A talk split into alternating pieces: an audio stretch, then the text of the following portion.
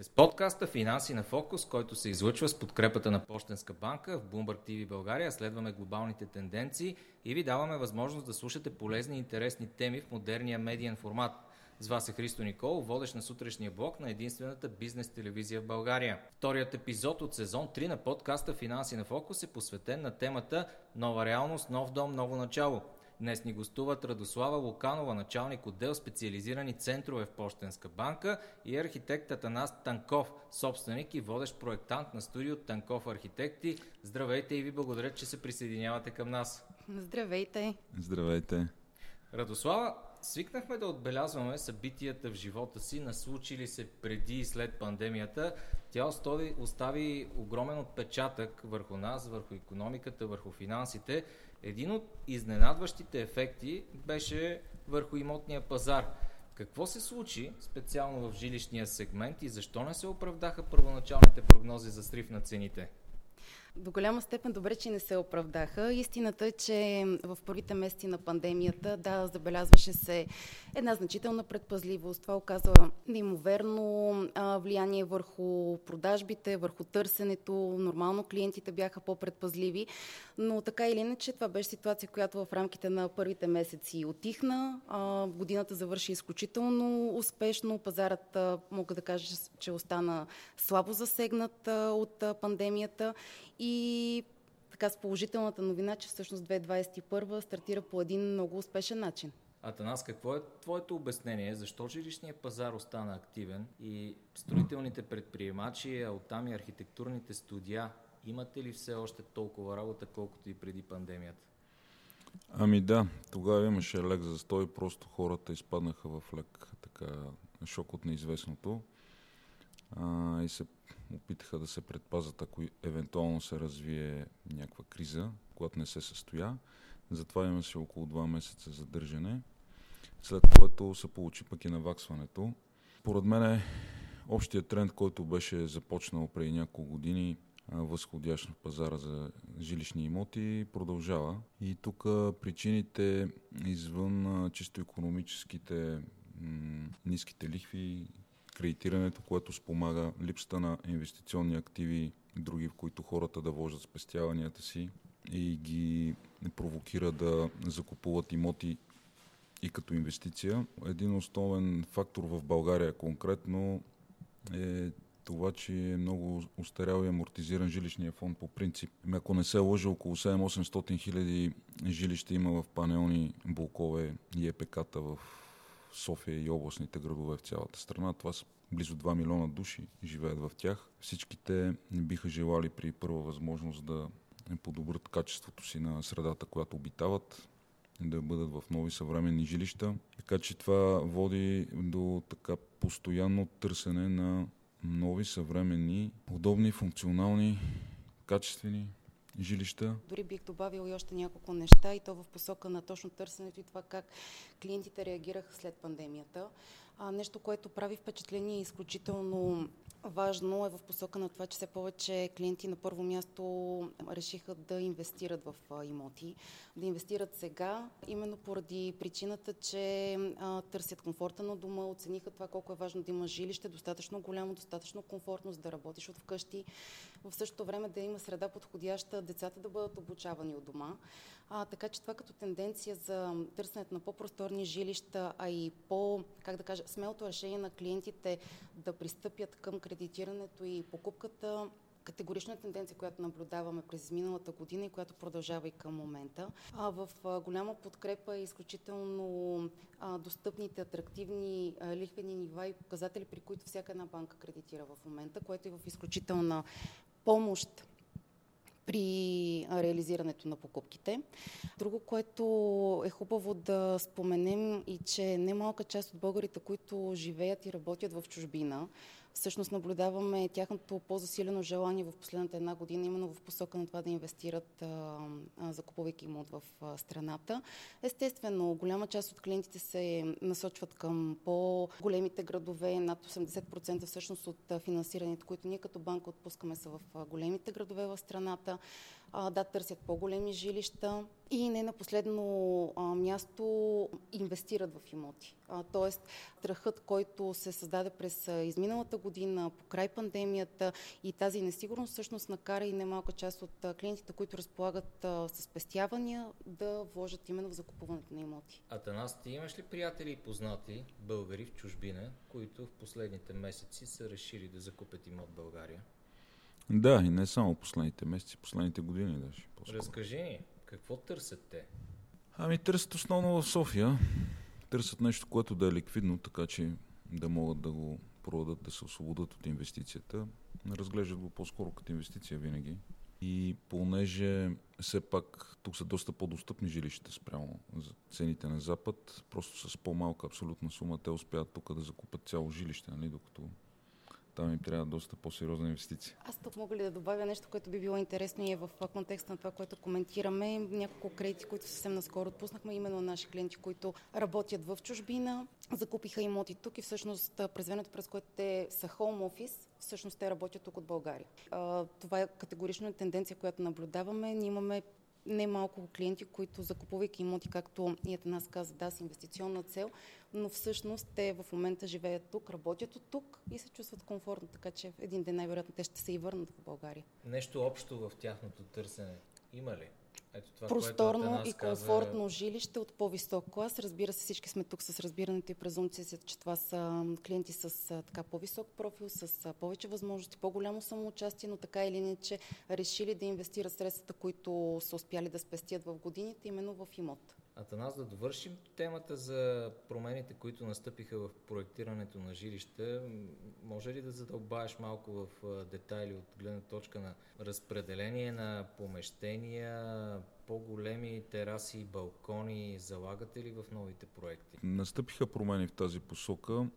По-скоро локдауна, даже не казваме пандемията, локдаунът, принудата хората да са заедно дълго време вкъщи, катализира в тях как, как катализира процеси в пазара в тази посока, да се търсят малко по-просторни жилища, по-функционални, грубо казано с една стая повече. И хората най-вече в функционалността вече са съсредоточени, защото все пак е въпрос на достъпност това да не може постоянно да купуваш все по-голямо и по-голямо. Самото общество наше търпи постоянна промяна в последните така, 30 години, да го наречем. От момента, в който сега най-активните на пазара може би са 35 до 50 годишни хора.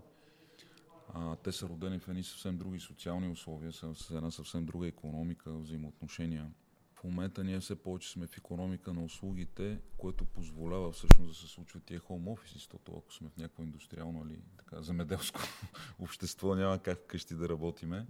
Технологиите, комуникациите, информационната епоха, в която сме, нали, позволява това. И затова казвам, че всъщност това са посока, която така или иначе според мен щеше да се случи. Но понеже хората сме малко по-инертни в навиците си, в така разбиранията си, може би това беше нещо, което така ни потикна външен фактор, за да се променят.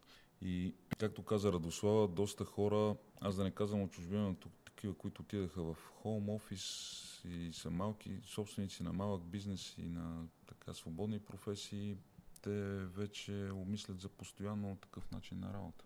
И в тази връзка, нали, конкретни наблюдения имам по отношение на жилища в проекти, които правят подобни задания. Радослава, конкретно какво се промени в жилищното кредитиране от началото на пандемия? Част от стратегията ни, както преди пандемията, така и за напред е всъщност ние да се умяваме да предоставим изключително атрактивни изключително гъвкави а, решения за нашите клиенти, чисто продуктово, от друга страна като а, разработване на различни канали за дистрибуция, канали за продажби, така че да можем да, бъдем на срещи, да реагираме в а, всяка една ситуация, да бъдем полезни за, и за клиентите, и за кредитоискателите ни. Какво се промени в жилищното кредитиране? Предполагам всеки един а, човек, който е тръгвал в посока на това да бъде финансиран и да закупи имот, така и с вътрешното усещане, че това е един процес, който има няколко етапа, чисто документално, от друга страна, бирайки най-добрата банка или оферта, Хубавото е, че през време на пандемията, всъщност и ние като банка сме първите, които успяхме да влезем много смело, да приемем предизвикателството и всъщност да а, открием първият ни дигитален център за жилищно кредитиране. А, проект, с който сме изключително горди, защото успяхме да реализираме много бързо, много адекватно и виждаме а, колко полезен е той всъщност за клиентите ни. Отворихте темата за дигитализацията една любима тема в последните месеци. Атанас, дигитализацията при процесите на проектиране и издаване на строителни разрешения случи ли се или все още процедурите остават тромави и бюрократични? Дигитализацията при проектирането още преди 20 години започна да се случва. Бранша в България се развива успоредно с световните тенденции. Имам няколко много големи проектантски бюра в нашата страна, нали, хора, колеги мои, които работят за големи чужди проекти, т.е. проектантската гилдия е на ниво в тази връзка. По отношение на администрацията, там няма никакво мърдане. Продължаваме в 21 век с тонове, кашони, папки се разнасят по коридорите и по складовете на общините. Процесът е изключително бавен, муден, тази бюрокрация забавя изключително много самия инвестиционен процес, подлага на риск инвеститорите и даже смятам аз лично, че това дори е една от причините все още предлагането да не може да навакса търсенето. Тоест, косвено искам да кажа, че когато всъщност предлагането не навакса търсенето, се дигат цените и всъщност когато хората до някаква степен чувстват клиентите, че да не го накажем оправдани, но така се чудят защо цените се вдига, една от причините дори е и това. Също така има и индивидуални, но не толкова. Тук искам да обърна внимание, че всъщност София като град не е добре устроен в тази посока. И това е една от пречките всъщност да развие пазара още повече. Става просто, че затворените комплекси са в градската периферия, не е изградена инженерна техническа инфраструктура. Знаеме, Витушката яка няма канализация все още, квартали луксозни. И това възпрепятства до някаква степен и ускъпява пак крайния продукт за клиентите. Наблюдава ли се засилено търсене на жилища, които вървят с а, така по-комплексна услуга, при които клиентът е склонен да плаща повече за спокойствие, комфорт, други екстри? Нещо, което аз тук бих искала да кажа, че клиентите много отдавна не дават приоритет единствено на цената а, много добре знаят, че срещу определена цена трябва да стои определена услуга или комплексност от а, такива. Разбира се, тук опираме до това какво точно клиентът иска, но в общия случай да категорично обръщат внимание на това има ли вътрешен двор, например, към апартамента има ли покривна или корниз тераса, има ли някакви допълнителни комплексни услуги, като вътрешен двор, като басейн, като някакъв хранителен магазин. Обръщат много сериозно внимание на достъпността до училища, детски градини. Знаете, в някои комплекси включително се изграждат и детски градини. Така че да, клиентите наистина са насочени към това да търсят и да избират. Изключително положителното е, че а, и ние като банк сме на среща, имаме а, изключително висока експертиза, а, можем да съдействаме на клиентите с а, много професионална консултация, както във връзка с самата продажба на и избор на вариант за финансиране, схема за финансиране, да изберем заедно най-добрият продукт, да отговорим адекватно на персоналната нужда на всеки един клиент. Разбира се, и ние като банка влагаме страшно много в това да имаме разнообразна гама от продукти, например. А, имаме спестовен жилищен кредит, продукт, който вече толкова години а, няма аналог на пазара, където е насочен изцяло към клиенти, които имат спестявания, искат техните спестявания да работят за тях. Имаме супер жилищен кредит, където фиксираме лихвата за изключително дълъг срок, кредит с опция флекси, който е изключително а, гъвкав спрямо необходимостта на клиентите. Така че цената не е най-важното. Клиентите вече се научиха а, да избират а, и да дават приоритет на индивидуалните си нужди. Атанас, строителните материали поскъпват в последните месеци. При някои от тях ръстовете са много сериозни. Как това ще се отрази на новото строителство, на строителния продукт? Еми, съответно, ще поскъпне и то. В бранша се очаква да има някаква корекция в някакъв момент. Дали ще се осъществи, не се знае. Това до някаква степен поставя строителните предприемачи пред някаква неизвестност и притеснения, че ако в момента продават на цените в момента, които са, и при поскъпване на строителните материали, ако продават на зелено имам предвид, може да се окаже, че ще се свие маржа, както се казва, няма да има печалба. Много от тях обмислят да спрат продажби на зелено и чак при готов продукт да се продава след като се види равносметката. Това до някаква степен може пак да попречи, поред мен, предлагането да навакса търсенето за момента поне. Много трудно в момента се намират качествени жилища, готови, защото те проектите, хубавите проекти и жилищата се продават на зелено на ранен етап. Аз тук, като стана въпрос за материали, искам да кажа, може би за вашите така слушатели, може и да е от полза. Нивата вече на жилищата в България са такива, а и представителите на световните системи строителни фасадни предлагат преференциални условия за нашия пазар, така че вече в България се изграждат жилища на ниво европейско от гледна точка на материали на системи и като дограми, и като качени фасади, изолационни фасади, всичко се ползва немско, качествено, най-добро ниво, именно поради факта, както каза Мирослава, че клиентите вече са много информирани, търсят винаги доброто, не правят компромиси и вече цената не е определяща, качеството и това променя, почва да променя и нагласите на предприемачите да търсят и да залагат качественото.